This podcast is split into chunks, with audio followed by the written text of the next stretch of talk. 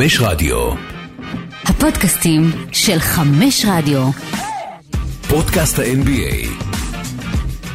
יום חמישי ה-עשרים ותשעה בדצמבר, שלושה ימים לפני שאנחנו עוברים לשנת אלפיים עשרים ושלוש, שהיא תהיה ידועה בשמה שנת המייקל ג'ורדן. נכון שמבחינת שנה באלף, אנחנו עכשיו בשנה ה-עשרים ושלוש ומסיימים אותה, אבל אנחנו רוצים לראות את המספר מול העיניים שלנו, ואם כבר שנת מייקל ג'ורדן, איש שלקח חמישה תארי אם וי פי בקריירה שלו, אחד פחות ממי שמחזיק בסי כל הזמנים, קרים אבדול ג'בר. אז זה הנושא שעליו אנחנו הולכים לדבר בפרק הקרוב. המרוץ ל-אם וי פי, ובעונה הזאת, כמו בעונה הקודמת, יש המון מועמדים, רק שיש תחושה שהפעם גם נלך עם איזה חמישה ממש עד לקו הסיום, ובשביל זה גייסנו את האיש והאגדה, עופר ג'ובה גרוס. מה העניינים? מה קורה? אצלי מצוין, איך אתה? בסדר גמור. אני מרגיש שתמיד בשלב הזה יש איזה חמישה-שישה, לדצמבר ינואר, ואז שמגיעים לאזור מרץ, אתה נשאר עם שלושה. נכון, גם שנה שעברה היינו באותו מצב, כן. אבל בגלל שאתה רואה את המספרים המטורפים ואת הדומיננטיות של אותם כוכבים שאנחנו נדבר עליהם עכשיו בקבוצות שלהם, אז קשה לי להאמין שלא יהיה פה איזשהו רצף כזה שימשוך אותנו עד לחודש מרץ של באמת לפחות חמישה שחקנים, ובוא קודם כל נעשה שנייה סדר מבחינת הקונפרנסים. אז בוסטון ראשונה, ברוקלין שנייה עם רצף של עשרה ניצחונות, עברה אתמול את מילווקי שהפסידה לשיקגו, מילווקי שלישית, קליבלנד רביעית, פילדלפיה חמישית, מיאמי שישית, לא נרד יותר נמוך.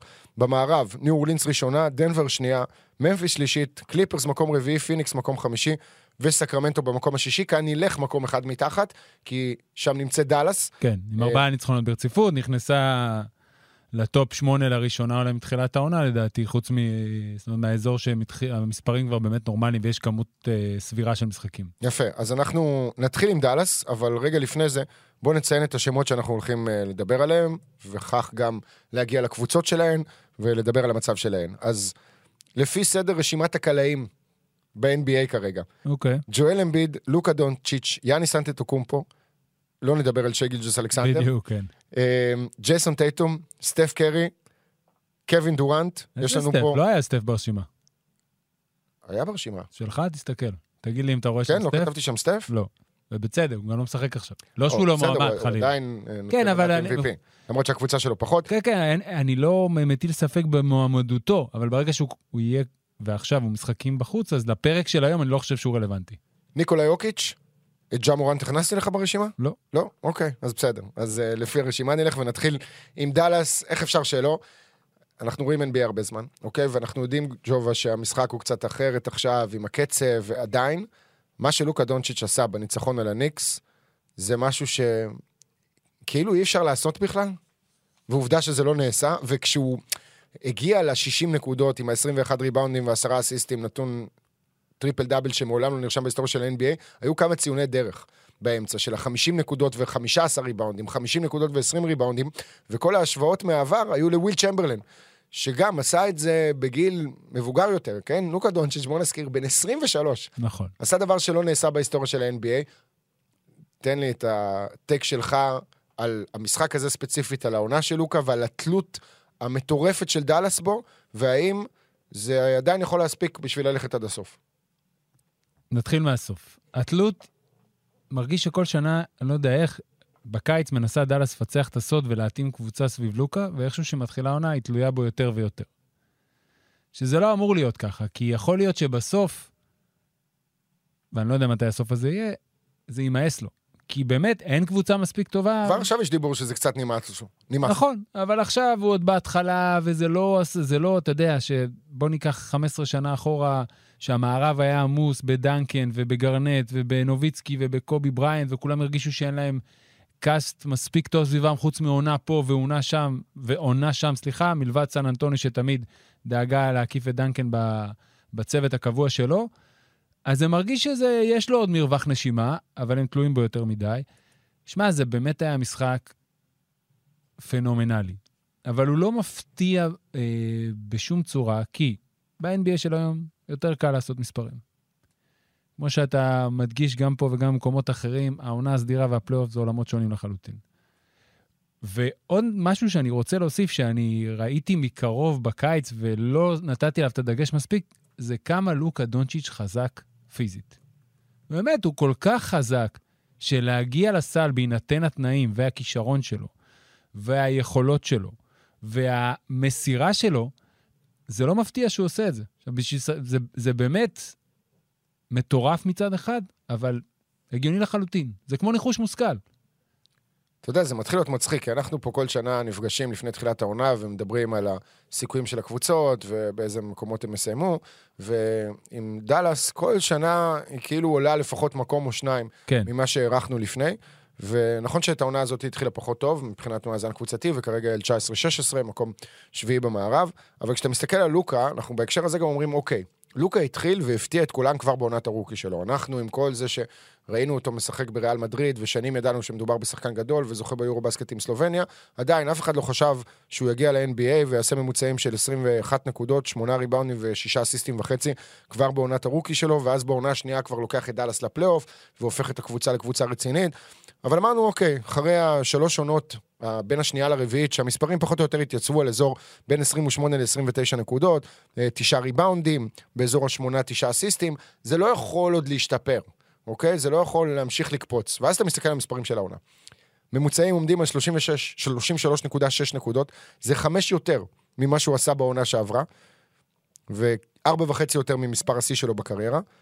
בריבאונדים הוא שמונה נקודה שבע, באסיסטים הוא שמונה נקודה שמונה, זה פחות או יותר אותם מספרים. בחטיפות הוא על סי קריירה של אחת נקודה שבע, הוא בעצם הוביל את המבריקס בכל קטגוריה סטטיסטית, לא כולל חסימות, ששם uh, קריסטיאן ווד מוביל, גם אפס נקודה תשע לעומת ה-אפס נקודה שש של לוקה, היה לו איזה משחק עם ארבעה בלוקים, ואני שואל אותך, בעקבות הניתו, הנתונים האלה והשיפורים שאנחנו רואים מעונה לעונה, האם דונצ'יץ' מתישהו, בקריירה שלו, גם יעשה עונה של ארבעים נקודות בממוצע, עם טריפל דאבל? זאת אומרת, זה אמור להמשיך ולגדול ולצמוח ולהשתפר, הוא בעונה החמישית שלו אני, בליגה, כן? אני חושב שיש עוד מקום לצמיחה, אני לא יודע אם זה יכול להגיע גם ממוצע ארבעים נקודות וגם טריפל דאבל. ווסטברוק עשה את זה שנתיים, אני חושב שגם לוקה דונצ'יץ' אם הוא יוצא יעשה ממוצע טריפל דאבל, דווקא זה בר השגה, זה לא איזה משהו, ברגע שמישהו משיג אתה יודע מה צריך, ולוקה יכול לעשות את זה בקלות. מבחינת כמות הזמן שהכדורים אצלו, אחוז השימוש בו, הגודל שלו בשביל הריבאונד, יכולת המסירה שלו, זו לא בעיה. הוא יכול לעשות טריפל דאבל בכל משחק אם הוא רוצה.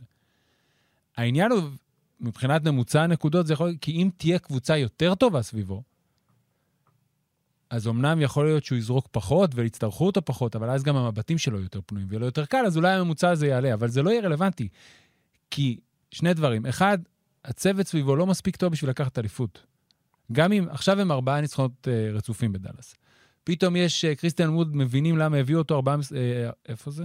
כן, שבעה משחקים אחרונים, עשרים נקודה שלוש נקודות, מעל חמישים ושניים אחוזים מהשדה, תשע נקודה ארבע ריבאונדים ו-שתיים נקודה ארבע חסימות בממוצע. אז, אז יש על מה לדבר, ועדיין זה לא מספיק טוב. אז זה נושא אחד. והנושא השני, אם עכשיו, אתה יודע, תצמיד אותי לפינה, תגיד לי, תשמע, בחר אם וי פי. אני לא בוחר בו ל-אם וי פי. בגלל המאזן? כן. זאת אומרת, אם דלס מקום שני במערב זה מספיק. אבל בגלל שמקום שביעי כרגע זה לא עובד. אני לא יודע אם זה מספיק, אבל אז זו אופציה. אם הם מקום שביעי במערב, אז לא. זה, בשב... תראה, כבר היה את התקדים. זאת אומרת, נבחר שחקן ל-אם וי פי שהקבוצה שלו הייתה במקום השישי, ראסל ווסטברוק. והרדן היה בדיון הרבה שנים שהוא היה ביוסטון, והם לא רק היו ב-אחת שתיים, גם ירדו למטה. אבל אני חושב שזה אף פעם לא הספיק. הקבוצה מבחינתי, אני אין לי קול, אני לא מצביע, אבל איך שאני רואה את הדברים, צריכה להיות לפחות בטופ שלוש של האזור שלה, לדעתי נענו את הדיון הזה גם שנה שעברה באותו אזור זמן, אולי טיפה יותר קדימה בעונה, צריכה להיות באזור, בטופ שלוש של האזור שלה, בשביל שהדיון הזה יהיה רלוונטי. ולמרות העונה הבאמת בלתי תאומן, כמו ש... בלתי יאומן, כמו שסימי אומר, לא יגרום, אני לא חושב שזה יגרום לאנשים לבחור בו ל-אם וי פי. כל עוד המאזן לא ישתפר. כן. עכשיו אני אקח אותך לדיון אחר, שאני יודע שאתה פחות אוהב אותו, אבל בכל זאת, לוקה דונצ'יץ' כרגע, טופ מה השחקנים אירופאים בכל הזמנים. ואתה מעדיף לחכות עד שהשחקן מסיים את הקריירה yeah, שלו, אבל במקרה הזה אפשר לחרוג. אני חושב שהוא טופ פייב. טופ פייב, לא טופ שלוש? זאת אומרת, אנחנו שמים שם את נוביצקי, את פאו גסול, את יאניס, יאניס וטוני פארקר? כן, לצורך העניין, כן. ואז לא. תמיד נכניס את פטרוביץ' לצורך זה, אבל בסוף, אוקיי, יש מספרים. נוביצקי הוא הסממן. אחריו זה יאניס, יאניס כבר יכול להיות, יכול להיות, שהוא עובר את פארקר. זכה באליפות, זכה בשני אם וי פי, זכה בתור שחקן ההגנה, באותה שנה עם ה-אם וי פי, הישג חריג שרק שניים עשו לפניו, ולכן יכול להיות שהוא כבר עובר אותו. לוקה, עם כל הכבוד והמרשים ביותר, הגיע לגמר המערב שנה שעברה. ניצח גם סדרת, סדרת פלייאוף במו ידיו. אבל, אבל לא רק בין עשרים ושלוש. זאת אומרת, רוב הסיכויים שבקצב הזה, גם אם זה ייעצר ויעלה קצת וייעצר, אני לא רואה סיבה שהוא לא יעבור אותם. אין סיבה. עכשיו אני אשאל אותך שאלה נוספת, אוקיי?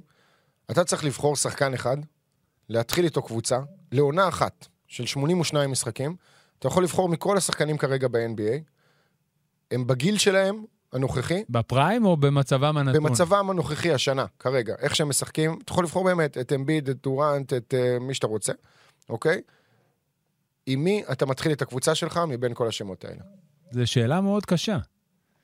כי בסך הכל, בתוך ששת השחקנים המובילים שאנחנו נזכיר פה, לוקה הוא הגארד היחיד. הרכז היחיד בטוח, אבל גם הגארד היחיד. אבל אני לא חושב שאני הולך איתו. אני חושב שזה תהיה התלבטות בין אה, יוקיץ' ויאניס. אוקיי, מעניין. אז בואו תיקח אותנו אה, עם התשובה הזאת ישר לניקולה יוקיץ', שכרגע, נראה לי, לפחות, הוא המעמד המוביל לתואר ה-אם וי פי. לא, בעיניי טייטום הוא המעמד המוביל. רגע, אתה יודע מה? בוא שנייה נעשה רגע עצירה קטנה, וניתן את המספרים בווגאס. אוקיי? נכון אוקיי. לעכשיו. יפה, תן לי אותם, אני רושם. לוקה דונצ'יץ', סליחה, ג'ייסון טייטום, הוא המעמד המוביל. גיוני. לוקה שני. כן. יאניס שלישי. יוקיץ' רביעי. דורנט חמישי. ואמביד שישי. אלה השמות שאנחנו מדברים עליהם. אחריהם יש את זיון, ג'אד, דונובן מיטשל, סטף, דווין בוקר. אוקיי, אז אני יכול להגיד שאם וגאס על המקום הראשון נכון ל-עשרים ותשעה בדצמבר אני מסכים, על המקום השישי אני גם מסכים, על המקום החמישי אני גם מסכים, יש לי בעיה, יש לי חוסר אה, החלטיות לגבי שתיים, שלוש וארבע, אה, אבל אני אעביר את לוקה ל-ארבע, ואני מתלבט בין יאניס ויוקיץ'. עכשיו תראה, ניקולה יוקיץ' זה באמת, אם הוא לא יהיה אם וי פי, אני לא משהו צריך להיות, אבל אם הוא לא יהיה אם וי פי, רוב הסיכויים שזה יהיה בגלל נרטיב. כי הוא זכה כבר בשניים. הרי בסך הכל, בכל שנות ה-אן בי איי, רק שלושה שחקנים זכו בשלושה תארי אם וי פי ברציפות. וויל צ'מברלן וביל ראס עשו את זה אי שם בשנות ה-שבעים, ולארי ברד שמונים ושלוש עד שמונים ושש. קרה לפני ארבעים שנה. נכון. עכשיו, יש, שמעתי כמה וכמה דיונים בכמה וכמה מקומות, ואני גם יכול להבין את זה לבד, זה לא שאתה צריך לשמוע את זה, שבאמת, אנשים צריכים איזה תמריץ להצביע פעם שלישית ברציפות. אתה מדבר על נרטיב, אגב, לברון היה קרוב לעשות את זה, נכון. הוא זכר ארבע פעמים בחמש שנים, נכון. כשבין לבין, אחרי שנתיים ראשונות, דרק רוז, היה זה שזכה בעונה השלישית שלו בליגה, כן. ה-אם וי פי הכי צעיר בהיסטוריה. אז באמת, הוא, הוא מדהים. הרי, גם מספר, נתון שהתקלתי בו ממש היום בבוקר, שיש לו בחודש דצמבר, יותר משחקים שבהם הוא קלה ארבעים נקודות ומעלה. בחודש דצמבר הזה, יותר מכל העונה שעברה שהוא זכה אם וי פי. עכשיו, הוא עושה הכל. והוא נותן, גם ברמה המספרית, הוא מאוד קרוב לטריפל דאבל, והקבוצה שלו גם עלתה על המקום הראשון במערב, זאת אומרת, הוא מחזיק את זה. עכשיו, יש דברים שלא נותנים לך קרדיט במרוץ ה-אם וי פי, וכולנו מדברים עליו, על היכולת המסירה שלו מהיום, בערך מהעונה הראשונה, שהוא נכנס לחמישייה ב-שש עשרה שבע עשרה זה היה? כן. או חמש עשרה שש עשרה. לא, שש עשרה שבע עשרה. שהוא נכנס לחמישייה, והיה איזה וידאו שנתקלתי בו על היכולת המסירה שלו, שהיה שם איזה משפט, סליחה, שאני מאוד מתחבר אליו, שעד לא מזמן, כל הזמן הזכרנו את ניקולה יוקיץ' כגבוה המוסר הטוב בהיסטוריה. אנחנו צריכים לשנות את זה. יכול להיות שהגיע הזמן להכניס אותו לדיון, אני לא אומר שהוא המוסר, אבל בתור המוסר הגדול בהיסטוריה, בלי קשר לעובדה שהוא סנטר. ככה אתה מנשל את מג'יק? לא מנשל, אני אומר לדיון. אוקיי. ארגובלי, כמו שהאמריקאים אומרים. עד, עד עכשיו תמיד התייחסנו, אבל הגבוה הכי טוב, הוא וסבוניס. זה תכניס את דיבאץ' על הכיפק. כן, אבל השאלה, אם ניכנס לדיון הפילוסופי בהקשר הזה, זה אם אתה לוקח ביגמן שיש לו יכולות מסירה באמת מושחזות ומהטובות ביותר, האם אין לו יתרון עצום על גארדים או שחקנים נמוכים ממנו? המג'יק היה שחקן גבוה. אוקיי, בסדר. אז הוא יכול לעמוד, אז יכול להפסיק בדיון. אבל אצל יוקיץ' זה אפילו יותר גבוה, זה עוד איזה עשרה עד שנים עשר סנטימטר. הוא לא אשם בזה. לא, אבל זה נותן לו פרספקטיבה יותר טובה על כל מה שקורה על המגרש. הגנה אפילו, ובניגוד כמובן ממוצע נקודות ומי שחקן יותר טוב ויכולת לך, קשה מאוד להשוות בין מי מוסר יותר טוב. אבל אתה יכול לראות כל כך הרבה דברים ביכולת של יוקיץ'. העובדה שהוא באמת, קודם כל, מעניש, כל השחקנים שאנחנו מזכירים פה, הם יודעים להעניש הגנות, גם אה, לוקה דומה בהקשר הזה, אבל כולם בעיקר ב- בסקילס שלהם. מי הגדולים, מי קובי בריינט, ממייקל ג'ורדן, עכשיו שאנחנו מזכירים את דורנט ואת אה, אה, אנטטקומפו ואת אמביד, הוא יכול להעניש קבוצות מבלי לעשות סל. שבמשחק מול סקרמנטו לא... הוא הכי מעט זריקות בממוצע למשחק בשלוש השנים האחרונות, חמש עשרה וחצי זריקות. עכשיו, במשחק מול סקרמנטו לא זה האחרון שהם הפסידו בלילה, אלא שהם נפגשו לפני שלושה לילות כמדומני. היו לשם מסירות, היה איזה, עבר איזה שחקן, זה היה אלכס לן וקווין הרטר. והיה איזה חוסר תקשורת של שנייה, אם יוצאים, אם, אם השחקן שעבר בחסימה, אם uh, קווין הרטר יישאר עם יוקיץ' ואלכס לן יעבור, שזה, והייתה שנייה, שהיה, והוא מסר. עכשיו, הוא תמיד מוסר, כמובן, כמו המוסרים הקדימים, לנקודה שהשחקן צריך להגיע אליה. עכשיו, הקבוצה שבנויה סביבו, היא נותנת לו את כל האופציות. יש לו למסור למעלה, שאירון גורדון יבוא ויתביע. יש לו את ברוס בראון שחותך מפה לשם ומשם לפה, ויש לו את מייקל פורטר ג'וניור שעושה את שניהם. וזה באמת מטורף כמה שזה משפיע על המשחק, כי אז קשה לעצור. הרי מה בעצם הביא להדחה של דנבר שנה שעברה? זה שדריימונד גרין הסתדר לבד עם יוקיץ' ולא צריך לבוא לאזור. כשאתה מסתכל על הממוצעים שלו, אתה רואה שהוא עלה בכל הממוצעים מהעונה הסדירה לפלייאוף באותה סדרה שהם הודחו בחמישה משחקים. אתה יודע באיזה ממוצע הוא ירד? באסיסטים. רגע, שנייה, שנייה, בלבלת אותי. הוא מסר תשע, הפסידו שנה שעברה לדנבר בסיבוב הראשון? ארבע אחת. ארבע אחת, נכון, יופי. כן. בעונה הוא מסר תשעה אסיסטים ממוצע, בסדרה הוא מסר שישה, או פחות משישה אפילו. כן, אבל צריך לזכור שבשנה שעברה גם לא היה לו את ג'מאל מארי, ולא היה לו את מייקל פורטר ג'וניור, והייתה לו חצי קבוצה בערך לידו. מונטה מוריס וויל בארטון היו שחקנים שסיימו לו את האסיסטים. לשמירה כפולה, הם היו קולים, גם אם קוראים להם מונטה מוריס. כן. הוא באמת מוסר, אתה יודע, שאתה יושב לפעמים, אתה מוצא קטעים ביוטיוב שמנתחים את, ה, את המהירות תגובה שלו במסירה, את הזוויות שלו עם הידיים. עכשיו, נכון, יש לו יתרון, הוא ארוך, אבל שמה, זה באמת מרשים כל כך, וזה נשק קטלני שיש למתי מעט. דנבר פבוריטית לנצח את המערב? אני חושב שכן. אני מסכים איתך, אני חושב ש... לא בהרביות, המערב, באמת, בניגוד למזרח, הוא מאוד צמוד. במזרח יש בעיניי, עד השבוע הזה אמרתי, שתי קבוצות בדרג הראשון, אולי צריך להכניס שם את ברוקלין, צריך לדון על זה, שלוש וחצי אפילו? יאללה, שלוש וחצי נתתי לך, אבל כל השאר הם מתחת, נכון? תסכים איתי. נכון. במערב, זה פתוח. אז אני חולק עליך בעניין הזה, זאת אומרת, תחלוק עליי דוגו. בכל מה שקשור לקונפרנס המזרחי, ששם יש שלוש קבוצות, אפילו אולי רביעית, עכשיו שמצטרפת עם היכולת שלה בשבועות האחרונים, ודברים שמתחילים להתחבר ונגיע גם אליה, אבל במערב, כשאני מסתכל על זה, אז נכון, יש את הקליפרס, שזאת קבוצה שלא הרשימה אותנו מבחינת... אף קבוצה לא מרשימה שם. כן, אבל הקליפרס, הם כאילו כן מרשימים, כי הם משחקים בסגלים לא ברורים, עם הרבה מאוד היעדרויות של קוואי ושל פול ג'ורג', ויש להם קבוצה מאוד עמוקה, והם תמיד מוצאים פתרון להכל, ויש להם מאמן מצוין, אבל מעבר לזה, פיניקס עם הרבה מאוד בעיות, גם עכשיו דווין בוקר בחוץ חודש, ובלי קשר, אנחנו יודעים שדברים שם לא כל כך מתפקדים, יש ספסל יחסית חלש, ולא מספיק עמוק, וזה גם השפיע עליה בשני הפלייאופים האחרונים, כולל בסדרת הגמר.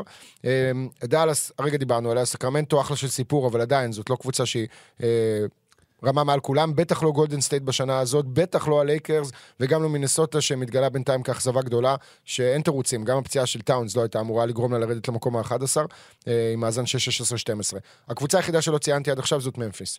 ממפיס, למה לא ציינתי אותה? ג'ה מורנט התראיין לפני הקריסמס, דיבר על זה שאף אחד במערב לא מפחיד אותו, והם הולכים כל הדרך, ואז הוא פוגש את גולדן סטייט בלי סטף קרי וחוטף בראש בקריסמס, ויום או יומיים אחרי זה הוא פוגש את פיניקס בלי דווין בוקר, וחוטף ממנה בראש בבית. אז יכול להיות שממפיס, עם כל הטרשטוק ועם כל האווירה הצעירה והנילבת שם, והמגניבה מאוד, עדיין צריכים איזה שיעור בענווה וקצת ניסיון, ולהבין ש... הגישה שלהם היא אחלה, אבל שהסתכלו על אוקייסי של אלפיים ושתים עשרה, שלא הייתה עם גישה כזאת, אבל הייתה קבוצה צעירה משופט בחשרונות, אם זה דורנט וווסטבוק וארדן שעלה מהספסל. בקה וקנדריק פרקינס. נכנס לליגה בדיוק בדראפט הזה, אחרי שארדן עבר ליוסטון, זה הבחירה של הדראפט של הטרייד של ג'יימס ארדן. בכל מקרה, ממפיס... היא עדיין לא מספיק יציבה. לא שכנעת אותי, אבל למה אתה חושב שדנבר היא פייבוריטית ברורה במערב? כי נתתי לך קודם כל את שאר הקבוצות. לא, אתה באת איתי בדרך השלילה. לכולן יש בעיות, גם לדנבר יש בעיות, במיוחד בהגנה. אז לדנבר יש פחות בעיות, ככה אני רואה את זה. כאילו בהגנה כן, יש להם בעיות. הכדורסל מורכב, גם מההגנה ידאגו, במיוחד בפלייאוף.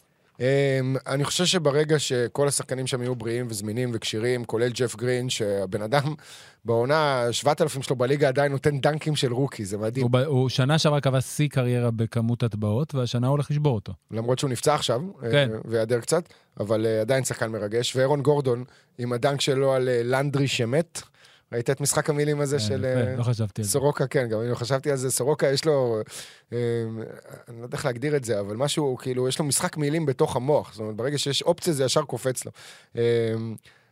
בכל מקרה, אני חושב שהם מספיק טובים הגנתית, כשנגיע לשלבים המתקדמים של העונה, מבחינת הסגל שיש בקבוצה הזאת, שאני חושב שברוס בראון ו-קיי סי פי, וזה בלי שציינתי עכשיו את השלישייה הגדולה, כן? אלה שחקנים משלימים, עם בונז איילנד, אתמול עשה סי קריירה של אחד עשר אסיסטים. שחקן כיפי, עם אטיטוד כזה טוב. כרגע החמישייה שלהם, שהיא אמורה להיות החמישייה שמסיימת משחקים עם אין בעיות וכולם בריאים, שזה מארי, קיי סי פי, פורטר, גורדון ויוקיץ', היא פלוס עשרים ושמונה בחמשת המשחקים האחרונים, ופחות מ-מאה פוזיישנים, ב-תשעים וחמישה פוזיישנים. ואנחנו מדברים על ספסל שכולל את ג'ף גרין ואת ברוס בראון ואת קריסטיאן ברון, שהוא לא כזה רע, הרוקי. אני לא מבין, עידו, תעשה לי טובה, אתה מקושר. אתה יכול להזיז משם את דיאנדרה ג'ורדן ולהחזיר את דימרקוס קזינס. לא מבין מה דיאנדרה ג'ורדן עושה. אבל הוא היה אחלה דימרקוס קזינס שנה שעברה. למה?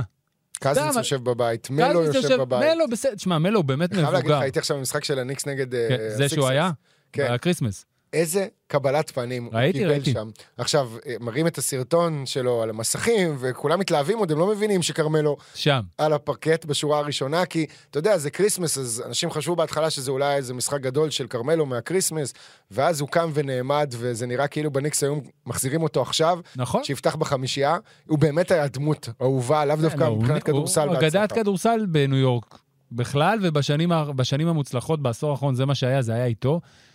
אני חושב שיש לו מקום בליגה, אבל זה הוא עוד באמת, הוא ממש מבוגר, והוא עושה רק דבר אחד. עם מרקוס קאזי שחקן ב-שלושים ושתיים, אם אני זוכר נכון. כן, הוא דרפט אלפיים ועשר, הוא שלושים ואחת שתיים. שתים עשרה, למה עשר? לא, דרפט אלפיים ועשר. הוא לא בשנה אחרי קספי. הוא בשנה אחרי קספי. הוא בחירה חמישית של דרפט אלפיים ועשר, מקנטקי, יחד עם ג'ון וול. סבבה. ומי עוד נבחר בדרפט הזה? אריק בלדסו ופטריק פטרסון. כולם שחקו ביחד בקנטקי. זה נכון, זה אני זוכר. אז הוא באמת, הוא היה טוב בדנבר שנה שעברה. אני לא מבין למה דיאנדרה ג'ורדן משחק ונראה לא טוב. ודימרקוס, אז תדאג לי לזה, שאתה נוסע עוד פעם, תעבור שם, תעשה סדר. אני ומייק מלון ככה. אז כנראה שניקולה יוקיץ', לפני שאנחנו מתקדמים מדנבר, יפסיד את תואר ה-אם וי פי שלו השנה, אבל אני חושב שלפחות כרגע, הטיעון שיגרום לזה, זה שהוא כבר זכה פעמיים. שוב, כרגע, נכון לנקודת הזמן הזאת, שדנבר גם ראשונה שנייה במערב. רק תיקון קטן לגבי העונה הראשונה של יוקיץ', שהוא שחק ב-אלפיים חמש עשרה שש עשרה, כבר אז הוא פתח בחמישייה, בחצי השני של העונה, חמישים וחמישה משחקים. יש לזה שם, שמעתי את זה השבוע, יוקסמס, לא, יש, כאילו לקחו יוקיץ' וקריסמס, והיום הראשון, הפעם הראשונה, שהוא עלה בחמישייה, במקום נורקיץ', יש לזה שם, הם חוגגים את זה, אה, זה כמו פסטיבוס של סיינפלד? כן, בדיוק. יוקנס, יוק, יוקמס, משהו כזה. כמו שב-עשרים ושמונה בדצמבר, שזה אתמול, חגגו במשפחה את היום הולדת של גל בשן. ראית את זה בטוויטר אתמול? לא מבין, אני לא רוצה לדעת, עזוב. לא, זה היה מצחיק. זה היה ממש מצחיק. עידו, עידו, בוא, אין לנו הרבה זמן, יש הרבה דברים לדבר עליהם. טוב, רק נסגור את הסיפור של יוקיץ' שכולה עשרים וחמש נקודה שבע למשחק, נקודה וחצי פחות מהעונה שעברה, מוריד עשרה נקודה שמונה ריבאונדים למשחק, שלושה פחות מהעונה שעברה, אבל מוסר אסיסט וחצי יותר מהעונה שעברה, מבחינת אחוזים מהשדה הוא על סי קריירה, כמעט שישים ושניים אחוזים. הוא השחקן השני בהיסטוריה של ה-אן בי איי אחרי צ'מברלין כמובן, שקולע מעל עשרים נקודות בממוצע, עם מעל שישים אחוז מהשדה. מקום שישי ברשימת הטריפל דאבלים של כל הזמנים, עבר את וויל צ'מברלין לאחרונה, וימשיך לעבור עוד הרבה מאוד שחקנים, ויגיע שם לטופ של הטופ, לא יודע אם הוא ידביק את הקצב של ראסל ווסטברוק, אבל למה לא? אפשרי. אפשר, כי בינתיים ווסטברוק עוד עושה טריפל דאבלים. נכון, וכבר עכשיו, נכון. עם שלושה טריפל דאבלים העונה, כן, כן, כן. הוא מחזיק בסי כל הזמנים של טריפל דאבלים מהספסל. גם. בעונה אחת. טוב. 아, באמת זה, הוא ויוקיץ' ויוקי, ודונצ'יץ', זה מה שמייחד אותם מכל הסופרסטרים. היכולת מסירה הזאת הופכת אותם, אני לא אומר, לכולם היו, לקטלניים באמת. ואני מסכים איתך וחושב שבגלל זה, שני השחקנים האלה הם היחידים שבקונסטלציה הנוכחית של הליגה הזאת יכולים באמת לקחת קבוצה לאליפות, גם אם אין שם אולסטרים לידם. וכרגע כן. אין אולסטרים לידם, בטח לא בעונה הזאת, בטח לא בדלאס וגם לא, לא ב- אבל בניגוד דנבר. לדלאס, ב- לא, בדנבר דווקא בעיניי, יש פוטנציאלית יותר אולסטרים מאשר בדלאס. יש פוטנציאל, יש את ג'מאל מארי ואת מייקל פורטר ג'וניור, אבל הם עדיין לפ... לא אולסטרים משהו. אבל לפחות יש שם, לדלאס אין, מי, מי, קריסטיאן ווד הוא לא פוטנציאל לאולסטר, ולא דינוידי, אז מי? אין. טימי הרדווי ג'וניור, אתה יודע שיש לו, הוא הרי אמור להיות שחקן טוב. שחקן הכי לא יציב בליגה, לא ראיתי דבר. מה זה לא יציב? יש לו, רגע, כתבתי לי את זה, כי זה באמת... או שהוא קולע תשע שלשות, או שהוא עושה אפס מחמש. עזוב, יש לו תשעה משחקים, אוקיי, עם עשרים נקודות ומעלה. אבל גם יש לו תשעה משחקים עם שש נקודות ומטה. אז אתה יודע מה? אולי זה דווקא יציבות מסוימת. שאתה חושב על זה ככה. יומס עליום בסה. בבקשה. בוא נעבור לקבוצה אחרת ולשחקן אחר, שנמצא כרגע במקום הראשון במזרח, ולצידו יש אולסטאר, ולא רק אולסטאר, כנראה גם שחקן חמישייה. לא רע. באולסטאר הקרוב. ג'ייסון טייטום והסלטיקס שהתחילו מצוין, עם מאזן עשרים ואחת חמש, ואז נקלעו לתקופה קצת פחות טובה, עם הפסדים לא ברורים, כולל שני הפסדים רצופים בבית לאורלנדו, שהייתה על רצף של שישה ניצחונות הזוי. פעמיים הם הפסידו לאורלנדו. כן, כן, כן, ביום שישי וביום ראשון. שביום שישי הוא טייטום שיחק, ביום ראשון הוא הבריז, כי הוא נסע ליום הולדת של הבן שלו, בן החמש, אגב, נסעתי שנה פעמיים לראות משחקים של בוסטון, זה שני המשחקים היחידים שטייטום לא שיחק. נגד וושינגטון החליט לנוח. הם ניצחו פעם אחת בשישה משחקים, אחרי שהם באמת היו מרש... הקבוצה הכי מרשימה בליגה עדיין, ו... ועוד פעם אני אומר, כרגע, אני אמנם אולי מקלקל את הסוף של הפרק, אבל צריך, אם צריך לבחור עכשיו, זה טייטום. אמרנו, גם בווגאס כרגע בוחרים בטייטום. ומה שיפה אצלו, אתה יודע, עשיתי, הסתכלתי אתמול מי המובילים בליגה באחוז ה-usage, באחוז השימוש. לא התקנתי את המספרים היום, אז אולי זה זז ימינה שמאלה קצת. אמביד ראשון, יאניס שני. אמביד ראשון ב-usage? כן. מה? אני מקווה שזה לא השתנה בעקבות משחק בלילה. לא, לא, לא, סוף משחק של אתמול, לא, לא. כן. מה? אמביד ראשון ביוסאג', אני בהלם ממה שאתה אומר עכשיו. גם אני. הייתי בשוק, הייתי בטוח זאת טוב. שהוא בניגוד ליוקיץ'. לא, לא, הייתי בטוח זאת טוב. לא מנהל את המשחק יותר מדי, כן? לא, אבל הוא מסיים הרבה, אבל אמביד, יאניס, לא מפתיע, לוקה, שלושתם, כולם מאה שלושים ושבעה אחוז יוסאג', רביעי ז'ה, אתה יודע איפה טייטום? אתה יודע, כי ראית עכשיו בפתק. שמיני. אתה מבין, הקבוצה הכי טובה בליגה. עונה מצוינת, משחק בשני צידי המגרש, והוא מקום שמיני ביוסאג'. רגע, תן לראות את הרשימה שנייה. בבקשה, עידו, תראה את הרשימה. ביד יאניס לוקה ג'ה. האמת שגם מפתיע אותי שיאניס אם הוא יוסאג' כזה גבוה. לא, יאניס שאין מידלטון, הם חייבים שהוא יהיה ביוסאג' גבוה. כן, אבל אתה יודע, היסטורית או לא היסטורית, בשנים האחרונות לפחות, כל מי שהוביל את הרשימה הזאת היו גארדים, סלש, סטייל ארדן, סטייל ווסטבוק. שאין לו את מידלטון, ואין לו, כי הוא שחק רק שבעה משחקים, הוא נגיע למילווקי, הוא חייב להוביל ולסיים את רוב ההתקפות. אגב, איפה יוקיץ' ברשימה? לא, חיפשתי עד טייטום. עד טייטום? פחות. זאת אומרת, יוקד שאפילו למטה יותר. לא, יכול להיות שהוא בן לבן. יכול להיות שהוא בן לבן, כי כשהתחלתי את זה, זה היה לפני שסגרנו את הנושא בכלל, ויוקיץ' פחות זה. אז ג'ייסון טייטום העונה, כולל שלושים ואחת נקודות למשחק, כולל שלושים וחמישה אחוז מחוץ לקשת, כמעט שלושים ושש במספר C של כמעט תשע ניסיונות וחצי למשחק, עומד על ארבעים ושמונה אחוז כמעט מהשדה, באחר בזריקות בממוצע בקריירה עשרים ואחת נקודה חמש, סי קריירה גם במספר זריקות, גם באחוזים מהשדה, בריבאונדים הוא על סי קריירה של שמונה נקודה אחת, באסיסטים ארבע נקודה אחת, אה, לא סי קריירה אבל לא רחוק מזה, אה, חוסם כמעט חסימה למשחק, חוטף כדור פלוס למשחק, מאבד יחסית מעט לשחקנים עוד שנמצאים בטופ עשר, אה, בכל מה שקשור ליוסאג' רייט, וההשתלטות שלו על משחקים. זה אני חושב מה שעושה את, ה...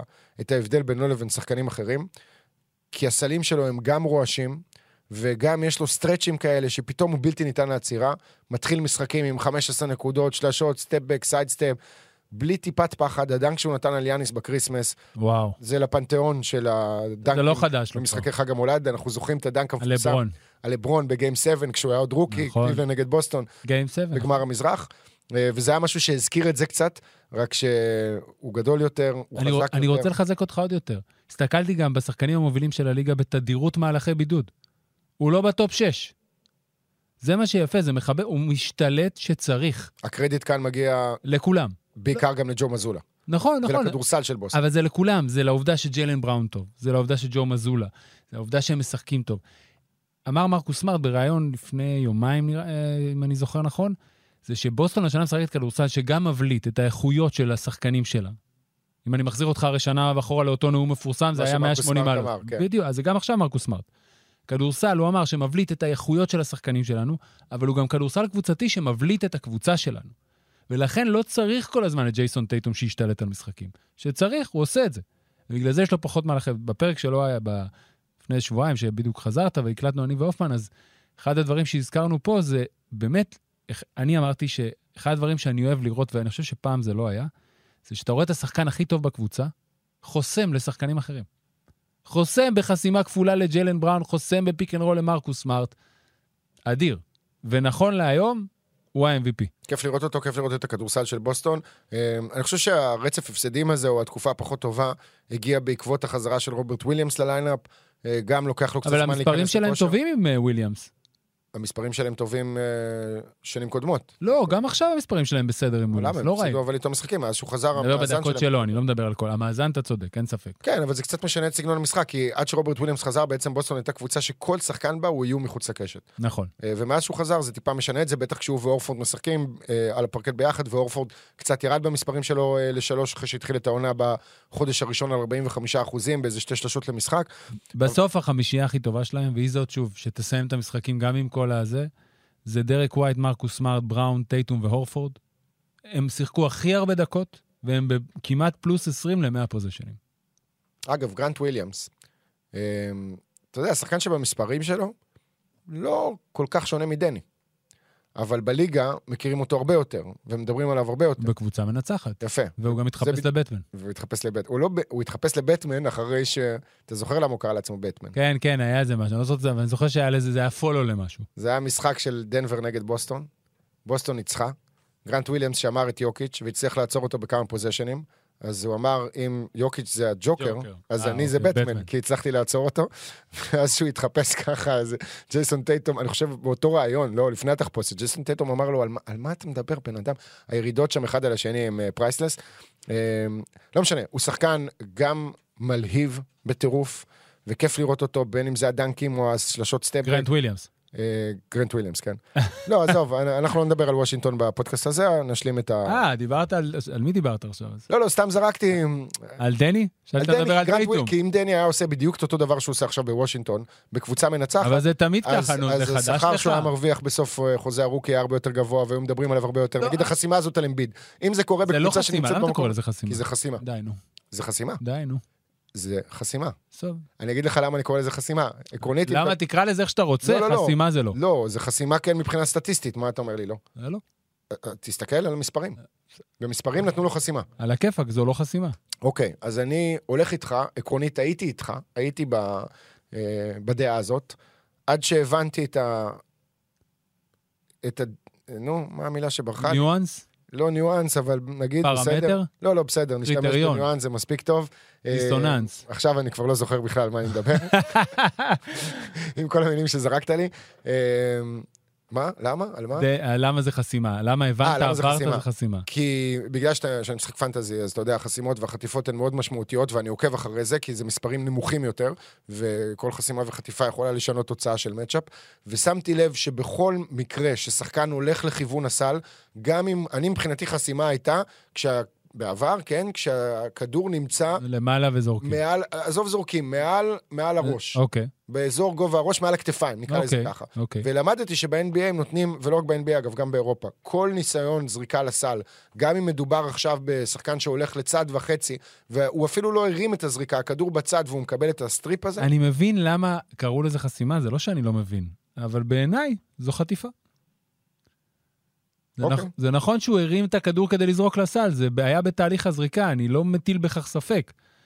אבל באיך שאני רואה את זה, במיוחד שרואים את זה מהזווית מאחורי הסל, בריפלי, זה ח... חטיפה. אדיר, אבל כל הכבוד לא. כל הכבוד לא, נחזור לבוסטון ולג'ייסון טייטום, היא צריכה להמשיך uh, ביכולת הזאת, כי בדיוק כמו שדיברת בתחילת הפוד שלנו, אנחנו יכולים להגיע למצב שבחודש מרץ, הסלטיקס במאזן קצת פחות טוב, מילווקי עוברת אותם, ברוקלין עוברת אותם, ו... ואז טייטום, עם כל המספרים היפים שלו וכל העונה הגדולה שלו, קצת ידחק לאחור בדיון הזה, אבל מה שיפה זה שהדיון הולך ומשתנה מתחילת העונה, זאת אומרת, זה אותם שמות פחות או יותר, אבל זה התחיל עם טייטום, יודע, בחודש הראשון זה כאילו, אוקיי, כרגע אין תחרות בכלל, אם סוגרים את העונה היום זה טייטום לא פה אחד, אבל ב-שמונים אחוז קולות, וזה עבר מהר מאוד ליאניס, ולוקה בתוך הסיפור כל הזמן, ויוקיץ' בשבועיים האחרונים מזכיר לכולם שזה הוא, ואמביד שמרביץ משחקים. אמביד הוא בעיניי לא בדיון. תכף אנחנו נגיע לאמביד, אבל אני רוצה... לא מבין למה, אבל בוא נלך לברוקלין קודם. אני רוצה ללכת לדורנט באמת. כי דורנט הוא השחקן המעניין מבחינתי ברשימה הזאת.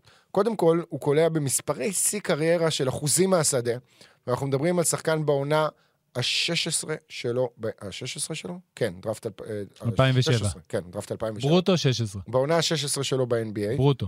בניגוד לשאר השחקנים, שאנחנו כל יום מתעוררים ורואים את המספרים המטורפים שלהם, כמו אמביד וכמו לוקה וכמו בוקר, מרביץ חמישים נקודות באלן אלן, אצל דורנט אין את זה, זאת אומרת, היה לו איזה משחק של ארבעים וחמש נקודות נגד ברוקלין, אבל המספרים שלו הם די יציבים, באזור ה-שלושים נקודות, באזור ה-שבעה ריבאונדים, באזור ארבעה אסיסטים, חטיפה, חסימה במשחק, אחוזים גבוהים מהשדה, לא מכריח את עצמו אף פעם, כשהוא לוקח על עצמו, אי אפשר לעצור אותו, בשום צורה, וברוקלין עם עשרה ניצחונות רצופים, מאזן עשרים ושלוש שתים עשרה, מקום שני במזרח, מרחק שני משחקים מבוסטון הראשונה, בעצם יש להם את המאזן השני הכי טוב בליגה עכשיו, נכון. כי ניו אורלינס ודנבר עם חצי משחק פחות, עם מאזן עשרים ושתיים שתים עשרה. אמת. תראה, אני חושב שקווין דורנט, אם אתה מסתכל על, על ההיסטוריה ועל כמות הזכיות, ואתה נכנס לקטע הזה של הדיון, אז מגיע לו יותר מתואר אחד. לקח תואר אחד אם וי פי של עונה סדירה, כשהיה באוקלאומה סיטי, בעונה בלי ראסל ווסטברוק, עם הנאום המפורסם. אלפיים וארבע עשרה, נכון? אלפיים וארבע עשרה. כן, עם הנאום המפורסם, שהוא בוכה בו, והוא אומר לאמא שלו, את ה-אם וי פי האמיתית. וונדה. לא, וונדה, כן, שלא השאיר עין אחת יבשה. אבל מאז, הוא לא זכה בתואר ה-אם וי פי, גם עונות של פציעות, גם השנים בגולדן סטייט, כי זה זו. לא היה פייר, לתת לשחקן של גולדן סטייט שהקבוצה מפרקת את כולם, הוא קיבל את הפיינלס אם וי פי. פעמיים. פעמיים, ומדובר באחד מהשחקנים הכי גדולים בהיסטוריה של המשחק הזה, בעיניי הוא בסוף הקריירה שלו, בקלות תהיה בטופ עשר. אני חושב שאם הוא ימשיך ככה, ואם ברוקלין תסיים ראשונה, ואם כל ה... ראשונה איפה? במזרח? במזרח. ועם כל הרצון לחלק לשחקנים חדשים, עם פנים שיובילו את הליגה בשנים הקרובות, אם זה טייטום, אם זה לוקה, כרגע אם אני צריך לבחור שחקן, זה קווין דורנט. טוב, קודם כל יש לך פה הטעיה של הזמן האחרון, הוא נותן עונה טובה ככלל, אבל... לא, הוא נותן מההתחלה, פשוט זה לא היה... אבל בוא, באמת, אני מבין אותך לחלוטין. קודם כל, עשרה משחקים אחרונים, בעשרה ניצחונות, שלושים נקודות בממוצע, אחת נקודה חמש עשרה נקודות בממוצע לפוזיישן. מעל ארבעים ושניים אחוזים לשלוש, מעל שבעה ריבאונדים, מעל חמישה אסיסטים, אחד משחקני ההגנה הכי טובים בברוקלין. הוא קולע חמישים ושמונה נקודה חמש אחוזים לשתיים בג'אמפ מאזור המידריינג', זה הכי טוב בהיסטוריה, מאז שמודדים את הדבר הזה, עונה תשעים ושש שבע. כמה, כמה אחוזים? חמישים ושמונה נקודה חמש. הכי טוב בהיסטוריה. מאז שמודדים, מאז עונה תשעים ושש שבע. אוקיי? זה הרצף הכי ארוך של ברוקלין בניצחונות מאז אלפיים ושש. הם מובילים את הליגה באחוזים מהשדה, באחוזים משלוש. ובאופן מפתיע, גם באחוזים משתיים של היריבות שלהם. והם טופ עשר הגנתית, אחרי שבשלושה שבועות הראשונים של העונה, הם היו מקום אחד לפני הסוף. נכון, הם התחילו את העונה, בראשון לנובמבר היו במאזן שני ניצחונות ושישה הפסדים, מקום שלוש עשרה במזרח, ומאז הם ב-עשרים ושלושה ניצחונות ו-שנים עשר הפסדים. עכשיו, אחד, הרבה דברים קורים שם. קודם כל, זה מצחיק להגיד את זה על קבוצה כל כך מוכשרת, אבל המטרה של ברוקלין, אם אפשר להגיד בכלל דבר כזה, זה רק להגיע למשחק צמוד. כי אם היא תגיע למשחק צמוד, היא צריכה לנצח אותו. הנה, קח את הלילה. אוקיי, לא יריבה מה... זה, אבל... אטלנטה? זה היה בלילה? אטלנטה עם... היה לה נמשחק. לא חסרונות, גם טריאנג בחוץ, נכון, גם קפלה. נכון, ועדיין האופציה שלהם לנצח. ובסוף הלכו לקווין דורנט, שני סעלים באחד על אחד. שלום על ישראל. כל משחק צמוד שהם יגיעו, לא משנה מול איזה יריבה, עם שני שחקני אחד על אחד כל כך טובים, כמו קיירי אירווינג וקווין דורנט, ברוקלין הכדור בידיים שלה. היא רק צריכה להחזיר הגנתית. עכשיו, עוד דבר שהשתפר תחת ג'ק וון, זה עניין הריבון. ברוקלין הייתה קבוצת ריבון גרועה, גם בעונה שעברה, גם בעונה הזאת, ושז'ק וון החליף את סטיב נש, בהתחלה כמאמן זמני בשלושה ארבעה משחקים, ואז קיבל את המינוי הקבוע, איזה מזל שהם לא הביאו את יודוקה. ממש. ממש. והוא שם אה, דגש באימונים על ריבון, וסגירה לריבון. הוא הביא להם אה, דפים עם כמה קבוצת ריבון גרועה, כדי לתת להם מוטיבציה. ובסוף כל סשן של אימונים הוא היה נותן להם את המספרים, ומי עשה זה, למשל אחד באימונים, מי שמוביל את העניין הזה זה טי.ג'יי וורן. ופתאום יש לך שחקנים שנותנים הרבה דברים, שמקזזים את החסרונות. אחד הדברים שהיו קשים לברוקלין בעונה שעברה, זה שניסו הרי להקיף את דורן ואת קיירי בקליעה. עזוב את כל השיגונות של קיירי, שכמובן ברגע שהוא משחק זה הרבה יותר קל. אבל כשאתה משחק עם סט קרי, ועם פטי מילס, ועם גורן דרגיץ', אתה חשוף, גם הגנתית. שכחת עוד שם. מי שמוביל את הליגה באחוזים מחוץ לקשת, נכון לעכשיו? מי ג'ו? יוטה וואטנאבי. אה, יוטה וואטנאבי. חמישים וארבעה אחוז לשלוש. לא, אבל יוטה וואטנאבי לא בעיה, נדבר על הגארדים הקטנים. כן, כן, כן. הוא לא בעיה.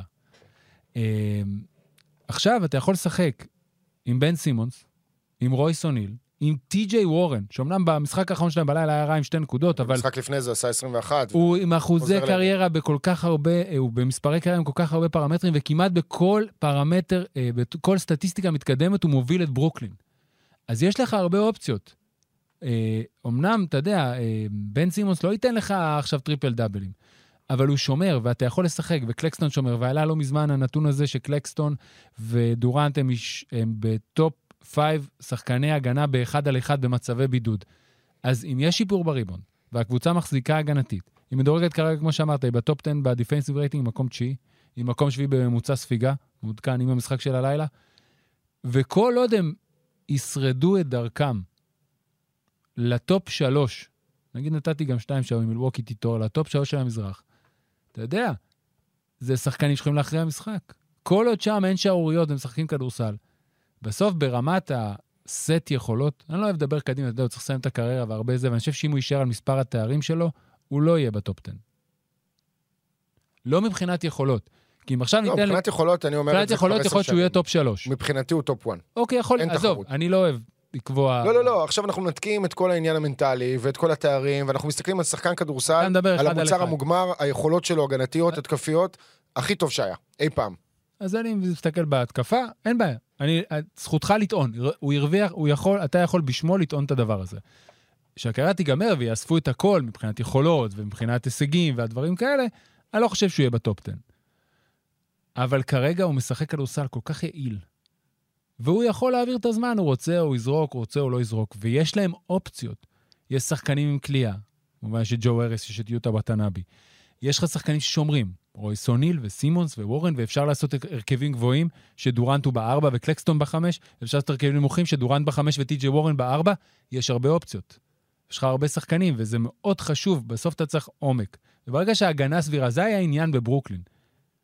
אם הם ישמרו סביר, שיש לך שני שחקנים כל כך טובים, אתה תמיד יכול לנצח.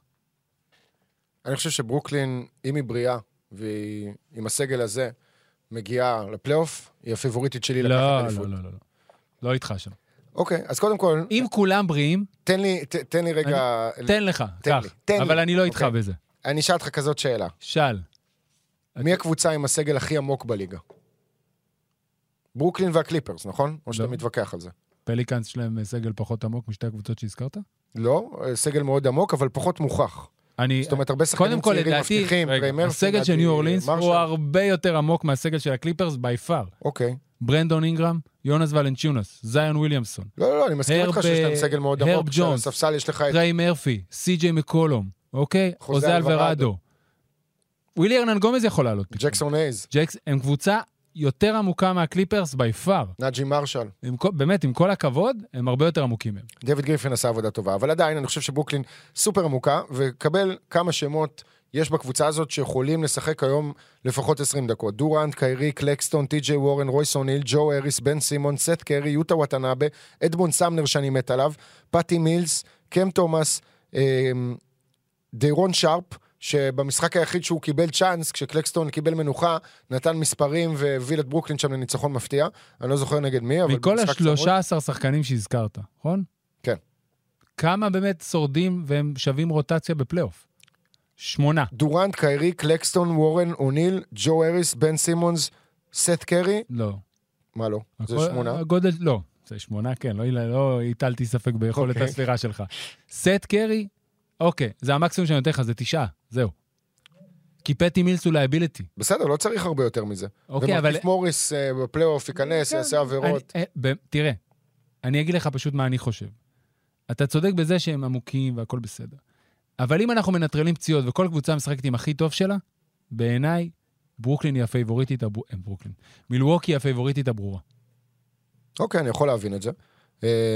זה הולך ומצטמצם, כי בוסטון מאוד מרשימה, וברוקלין, אני, זה מצטמצם. אבל אם נלך שבאידלטון חוזר, ובפלייאוף ברוקלין יברו הם, די.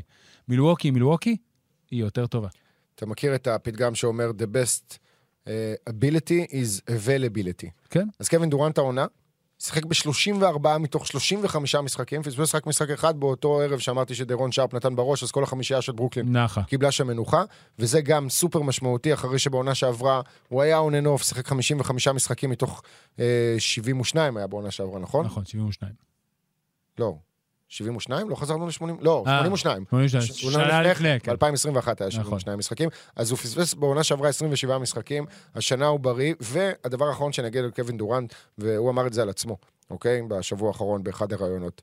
נראה שמשהו קרה שם, אנחנו מדברים על הכדורסל ועל היכולות והכל, אבל אפרופו, למה הוא השחקן הכי גדול בכל הזמנים מבחינת סקילסט, אבל לא מבחינת המספרים שלו והאתרים שלו, זה עניין מנטלי, אוקיי? ידענו שיש שם איזשהו משהו מנטלי, איזשהו מישהו שהוא לאו דווקא מנהיג, שהוא יותר נחבא אל הכלים, שהוא מתמודד עם דברים בצורה קצת אחרת, יש לו את הציניות שלו וכו'.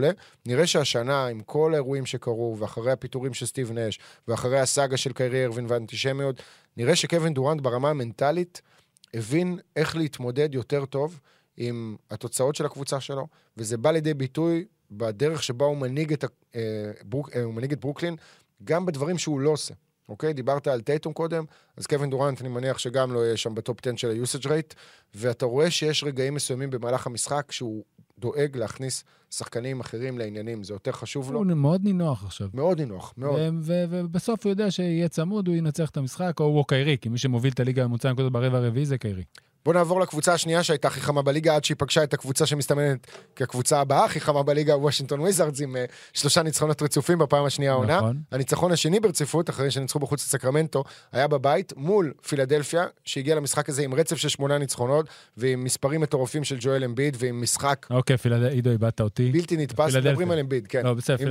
עם משחק בלתי נתפס של... לא בלתי נתפס, אני מגזים, אבל עם משחק גדול של ארדן בקריסמס נגד הניקס, בעיקר הגנתית, וגם בהקשר הזה של ג'יימס ארדן, אני מאוד נהנה לראות אותו, ואת הצד לאחור שהוא לקח, בכלל בשנתיים האחרונות, אבל השנה זה בולט בצורה הרבה יותר ברורה, כשצריך אותו, הוא לוקח על עצמו, והוא זורק את השלשות, ואת הסיידסטפים, וחודר פנימה, אבל ארדן הוא לא הסיפור, הסיפור הוא ג'ואל אמביד, והסנטר שמוביל את הליגה ביוסאג' רייט, שמוביל את הליגה בנקודות למשחק, למרות שאתה יודע מה?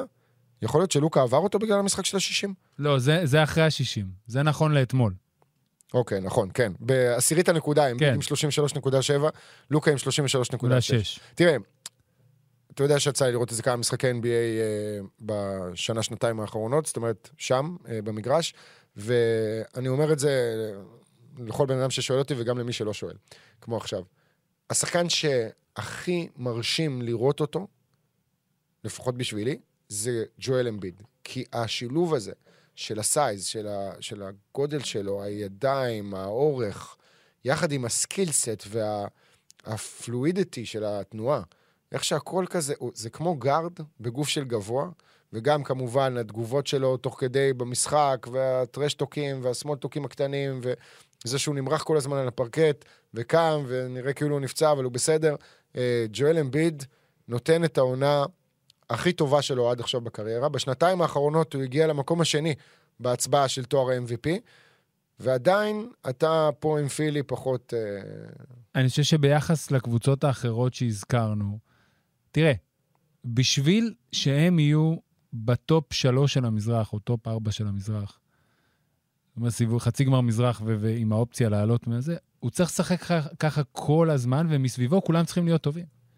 אני חושב שהם פחות עמוקים כקבוצה, פילדלפיה, פחות עמוקה מהקבוצות האחרות שהזכרנו. אז נכון, כמה דברים שאמרת שאני מאוד מסכים איתם. אחד, מי מספר אחד ומי מספר שתיים בפילדלפיה כבר ברור. ארדן יודע, הוא משחק בדיוק באותה צורה, אמביד זה הבוס. יש משחקים, עשרה משחקים אחרונים, אמביד שלושים ושבע נקודה שתיים נקודות, ארבעים ושישה אחוז מהשדה, שמונים ושבע אחוז מהקו, כמעט עשרה ריבאונדים, אחד נקודה שמונה עשרה נקודות בממוצע הפוזיישן, באמת... זה לא רק שמונים ושבע אחוז מהקו, זה גם השחקן שזורק הכי הרבה מהקו. ב-אן בי איי, זאת אומרת, שאתה קולע... סליחה, שני הכי הרבה, יאניס עדיין מוביל בשבע עשיריות, ויאניס עושה את זה ב-שישים וארבעה אחוזים. אז אתה רואה שהוא בוחר מתי הוא בתוך המשחק הגנתית, ואז זה עושה את ההבדל. אז אם כולם שם מבריאים ומשחקים וכזה, אבל יש לו את ההיסטוריה שלו של הפציעות, והוא צריך לראות, בעיקרון ששני שחקנים... העונה עד עכשיו פספס שמונה משחקים. נכון. ששני שחקנים כל כך מוכשרים בעמדות של שחקן חוץ, שמוביל כדור וסנטר, משחקים ביחד. והרדן מתחיל להזכיר ביותר ויותר משחקים את אותו הרדן שהפך להיות אחד מכלי הנשק ההתקפים הטובים בהיסטוריה. יש להם סיכוי, אבל ההגנה שלהם מחזיקה אותם כרגע. התקפית הם מקום ארבע עשרה בליגה באופנסיב רייטינג. הם מקום עשרים ואחת בליגה בממוצע נקודות למשחק, שאתה אומר, בונה, אמביד והרדן. כן, אבל זה קשור גם לקצב שבו הם משחקים. הם משחקים לאט, והרדן הפסיד הרבה משחקים, ואמביד הפסיד משחקים. ומקסי בחוץ חוזר ממש עוד מעט. אז נכון, נגיד מקסי, אתה מקזז אותו עם די אנטוני מלטון, שנותן באמת שבועיים אדירים. מקסי שחקן התקפה הרבה יותר טוב, אבל מלטון שחקן הגנה הרבה יותר טוב ממקסי. נכון. והריס, וטובייס הריס בסדר. רגע, אבל אני רוצה לחזור איתך לתחילת הטק שלך פה על פילי. אמרת שזאת לא קבוצה עמוקה, ואני חושב שהיא קבוצה מאוד עמוקה. לא. בואו נסתכל שנייה על החמישייה שלה, אוקיי? מקסי, הרדן, מקסי, הרדן, טובייס, פי-ג'יי טאקר וג'ואל אמביד. אבל פי-ג'יי טאקר משחק ארבעה על חמישה. אוקיי, בסדר, אבל גם אם אתה מוריד אותו. אוקיי. אני מדבר איתך על... הורדת אותו. דיאנטוני מלטון. כן. שייק מילטון, מילטון ומילטון, נשמע כמו שם... שייק מילטון, אני עוד לא יודע אם אני סומך עליו בסדרה פלייאוף. ג'ורג' ניאנג? כנל. מונטרז? כנל. פלייאוף, פלייאוף, פלייאוף בסוף, מונטרז הראל הוא שומר גרוע. אוקיי, מונטרז הראל תמיד נמחק ברוטציה. יפה, נכון. אתליסט טייבול אבל יהיה ברוטציה בפלייאוף? אני לא יודע, הרי הוא היה מחוץ לרוטציה בפלייאוף. הוא לא קולע. שבפילדלפיה יש שחקן שקוראים לו מייקל פוסטר ג'וניור, ולא מייקל פוסטר ג'וניור. למרות שזה פורטר, זה לא פוסטר. אז אתה מבין, יש להם שחקנים טובים בפני, זאת אומרת, ג'ורג' ניאנג, אני מבין, ומתיס טייבול, אני מבין, וגם שייק מילטון, אני מבין, אבל שייק מילטון ראינו אותו כבר בכמה פלייאופים, וגם טייבול ראינו אותו בכמה פלייאופים. זה כל פעם חסר משהו. הם לא כאלה עמוקים, הם בנויים בעיקר על שתי המפלצות שיש להם. לברוקלין, למשל, יש הרבה יותר שחקנים. יש להם טופ שניים גם, אבל מתחת לטופ טו האלה יש הרבה שחקנים.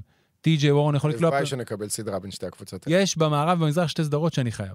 בסיבוב הראשון. לא, לא, לא, בסיבוב הראשון. פילדלפיה נגד ברוקלין, והקליפרס נגד מילווקי, נגד פיניקס. לא, אם כבר יהיה לך פילי נגד ברוקלין בחצי גמר מזרח או משהו כזה. אנחנו צריכים שהארבע הקבוצות האלה יסיימו בארבעת המקומות הראשונים. אבל קליבלנד מחזיקים יפה. קליבלנד מחזיקים יפה, אבל עדיין אני חושב שפילדלפיה קבוצה טובה יותר, וכרגע הן צמודות שם שתיהן במקומות ארבע וחמש. אני לא יודע, אני לא יודע, זה עוד time will tell. כשאתה מסתכל על שער הקונפרנס המזרחי, אז אין אף אחד שבאמת עושה קולות. אתה יודע, מיאמי מתי שהיא יכולה... אתה לא אמרת לי מי ה-אם וי פי שלך בכלל. ב-אם וי פי שלי, אני אמרתי לך, קווין דורנט. אה, אוקיי. כשדיברנו על ברוקלין. אוקיי. מה עם מילווקי? מה עם מילווקי? בואו נקנח את ה... נכון, הם האחרונים שנשארו לנו. פודקאסט שלנו עם מילווקי בקס, כן. דיברנו הרי על טייטום, דיברנו על דורנט, דיברנו על אמביד, במערב דיברנו על יוקיץ'. אנחנו תופסים אותם במכנסיים למטה כרגע, מילווקי. ארבעה הפסדים ברציפות. לילה האחרון מפסידה לשיקגו וההצגה של דמר דה רוזן, אבל לפני זה מפסידה לקליבלנד, לברוקלין, לבוסטון.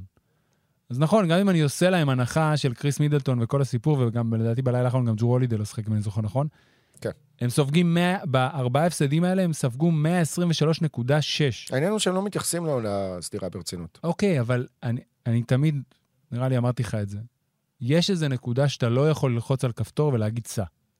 עכשיו זה פתאום, נכון, יכול להיות, הם, הם היו בטופ שתיים כל הזמן. אבל לפחות אמרתי, אנחנו תופסים אותם בשבוע האחרון, גם יש הפסדים, יש הפסדים, שאתה מפסיד לכל השלוש קבוצות שמתחרות איתך על, ה, על הטופ ארבע, זה מדהיג, זה לא שהפסדת על הלייקרס, נגיד בהצגה של אנטוני דייביס לפני שלושה שבועות. זה סימני דאגה, ומידלטון שיחק העונה רק שבעה משחקים. אוקיי, הם ניצחו איתו, אה, המאזן, שוב, במשחקים שחק ארבע שלוש. ג'ו אינגלס היה אמור להוסיף להם, חזר חמישה משחקים, ניצחו איתו פעם אחת. יאניס מדהים, באמת, אתה יודע, יש רק שני שחקנים בהיסטוריה של, שרשמו שלושים נקודות, עשרה ריבאונדים, חמישה אסיסטים ממוצע, וקלו ב-חמישים אחוז מהשדה. ווילט ויאניס השנה. וטופ חמש בממוצע נקודות וריבאונדים. מקום שני בליגה בנקודות בצבע, מקום שני בנקודות במתפרצות. באמת, עושה דברים מדהימים, וזה כל שנה הוא, הוא בעצם, ה, הוא יותר סליפר מדורנט אפילו. כי זה טבעי כבר. אתה אומר מילווקי הם בטופ שתיים, והוא ייתן את הדברים שלו, ואתה רואה, אני בטוח שיותר אנשים חושבים שדורן צריך להיות אם וי פי מאשר יאניס. גם שנה שעברה זה היה ככה. בגלל שיאניס כבר התרגלנו. כן, התרגלנו, והוא זה, והוא מחזיק אותם וכאלה. עכשיו אותם אני אומר, אני חושב שאם מידלטון יחזור וחוזר להיות אפילו שמונים אחוז מהמידלטון שהכרנו בסיוע, הם בעיניי פייבוריטים. לא בהרבה, אבל פייבוריטים. אני הבעיה שלי עם יאניס היא קשורה לאחוזים שלו מהקו. לקלוע שישים וארבעה אחוז ולהיות עם הנתון הנמוך ביותר מזה חמש שנים בפרמטר הזה, וזה משהו שהוא עובד עליו ומנסה לשפר אותו ושם עליו דגש ויודע עד כמה הזריקות עונשין האלה פוגעות בו, למרות שאם אנחנו חוזרים למשחק האחרון של הגמר ב-אלפיים ועשרים, כן, הוא עשה את מה שצריך. ב-אלפיים עשרים ואחת, סליחה, אלפיים ועשרים זה היה בבועה, אז מה זה עשה את מה שצריך? כולה כמה תשע עשרה מתשע עשרה או משהו כזה, מספרים של... עשרים ואחת עשרים ושתיים, לא? הוא עשה שם משהו שלא נעשה בגמר אף פעם. אני תמיד זוכר את שקיל, שהיו לו אחוזים זעזעים וצחקו עליו, שאמר שתמיד שצריך אותם, אני קולע. ואיכשהו, באיך שאני זוכר את זה, שהיה צריך בסוף, במה אני תמיד עושים עליו את הפאול, והיה קולע. פרופו שקיל, זה פשוט התוכנית טלוויזיה הכי טובה בעולם היום. זה קל להסיט אותך, מה שאתה אומר בשבילות. לא יעזור כלום. לא, כי אפרופו הזריקות האלה, היה דיון עכשיו באולפן של טי אן טי בחג המולד, על הזריקות עונשין ועל הזריקת צפתה, שחזרו לריק ברי, והם כולם דיברו שם... דיברו עם צ'יננו? לא על צ'יננו, אבל הם דיברו גם על מייסון פלמלי, והזריקה המכוערת שלו ביד שמאל. אני חושב שכל הדיון הזה התחיל ממייסון פלמלי, או משחקן אחר. מסוצ'ן. ואני חושב שכן הסמי, צ'ארלס ברקלי אמר שם ש... אם הוא לא היה קולע טוב מהעונשין, אז כן, אז הוא היה זורק בזריקת סבתא, כמו ריק ברי, בשביל לשפר את האחוזים שלו. הוא אומר שהוא היה עושה כל דבר אפשרי בשביל לשפר את המספרים שלו, ואז הם שואלים את שק, אתה היית? אומר לו, גם אם אני עושה אפס מ-אלפיים, אני בחיים לא זורק סבתא, אני תרבות ההיפופ, אני גנגסטר, אני לא יכול לזרוק זריקת סבתא. ואז תוך כדי שידור, ברקלי אמר לו, אתה עושה אפס מעשר בזריקת סבתא. הוא אומר לו, כן, בוא נתערב, חמש זריקות, בטוח אני קולע אחת. הלך לזרוק? הלך לזרוק, שם אותה עם הלוח בפעם הראשונה, ברקלי אמר לו, לא קראת ידין כל בנק, זה אמר לו, זה משנה, צחוקים. ואז הוא אומר לו, אל תביך אותי ככה בטלוויזיה, אף פעם אל תביך אותי. הדינמיקה שלהם, הירידות אחד על השני, הם באמת, זה קאסט שהוא הקאסט הכי טוב שנוצר אי פעם. וזה לא רק תוכנית ספורט, כאילו, זו תוכנית לא מתוסרטת שזורמת בצורה מדהימה. אני חייב להגיד שגם בחמישיות אתם עושים את המקסימום, בטח בשביל טלוויזיה ישראלית בהקשר הזה, ובשביל כאלה שלא שיחקו ב-אן בי איי, אבל זה כיף, כיף לראות טלוויזיה כזאת. טוב, עם זה נסיים, ג'ובה. אז רגע, בוא, בוא נסגור דירוג. שישה שחקנים הזכרנו. כן. כל אחד נותן את הדירוג, נסגור את הפרק כמו ש... אני אומר, טייטום ראשון, אוקיי? אוקיי. אה, יוקיץ' שני, אני מתחרט ואני שם את לוקה שלישי, יאניס רביעי, דורנט חמישי, ואמביט שישי. זה הטופ שש שלי. אני הולך על דורנט ראשון. רגע, אני רושם, חכה. אני מקווה שהפעם אני לא אזרוק את הדף, כן? לוקה שני, יוקיץ' שלישי, מה, טייטום רביעי? טייטום רביעי. וואי, וואי, אתה היית פה סנגורו של טייטום במשך עשור. יאניס חמישי. כן. ויוקיץ' שישי רק בגלל זה. לא, יוקיץ' שישי אני יכול לקבל. אני יותר מופתע מהטייטום רביעי. לא, טייטום רביעי כי אני צופה שאיך... רגע, אמרת פעמיים יוקיץ'. מי שלישי? איפה אמביד אצלך? לא נתת אמביד. אמרת דורנט, לוקה, יוקיץ', טייטום, יאניס, יוקיץ'. סליחה, יוקיץ'. לא, רגע, רגע, בוא נעשה את זה. דורנט ראשון. יוקיץ' שלישי. כן. טייטום רביעי. מההתחלה, דורנט ראשון, לוקה שני, יוקיץ' שלישי, טייטום רביעי, נשאר לך יאניס ואמביד. אמביד ויאניס אחרון. מי אחרון? יאניס. בדיוק כמו אותן סיבות שציינת. לא, לא, אין בעיה, הכל טוב, אני מבין, לא איזה משהו יפה. עכשיו, זאת אמת לשעתה. נכון להיום, עשרים ותשעה לדצמבר אלפיים עשרים ושתיים, זה ברור. הלוואי שטייטום ייקח. בוא נגיד שאם אתה מדבר על הרצון שלי, אז זה בין טייטום לבין דורנט. אני רוצה, אבל יותר שדורנט. דורנט יכול להיות סיפור נחמד. יכול להיות סיפור נחמד. שיקח אם בי, שיקח אליפות, הוא צריך לקבל יותר הערכה. כי אתה יודע, בקיץ האחרון, אחרי כל הסיפור הזה של הטרייד שהוא ביקש והפיטורים, אז הרבה מאוד אנשים כבר הטילו ספק במקצוענות שלו, ואמרו שהוא כמו בן סימונס, יישב ולא ישחק, וזה משהו שאי אפשר... הרבה אנשים אומרים הרבה דברים, זה לא העניין, זה ברור. מיהו קווין דורנט, שחקן הכדורסל, ומיקומו בטופ אשלון, כמו שהאמריקאים אומרים, הוא ברור. הוא עושה החלטות, ומתראיין ברעיונות, ואומר כל מיני דברים, שגורמים לקווי העלילה סביבו, להיות פחות טובים. זה הוא מביא את זה על עצמו. אבל מעניינים בטירוף. אין בעיה, מעניינים, הליגה אוהבת, על הכיפק. תודה רבה להרד ירושלמי. הוא עוד פה? נמצא פה לסגור את הפודקאסט. הנה הוא פה, למה אתה אומר שהוא לא פה? נחזור בשבוע הבא, אני אחזור בשבוע הבא בוודאות עם פודקאסט יחיד, ביום ראשון או בשני. אני אחזור עם ספיק אנד רול בוודאות, שנהיה בריאים רק. כן, ונאחד כוחות... שנה טובה עידו, תודה שבאת. תודה לך, תודה שזמנת, שנה טובה, אחלה שנה ג'ורדן לכולם.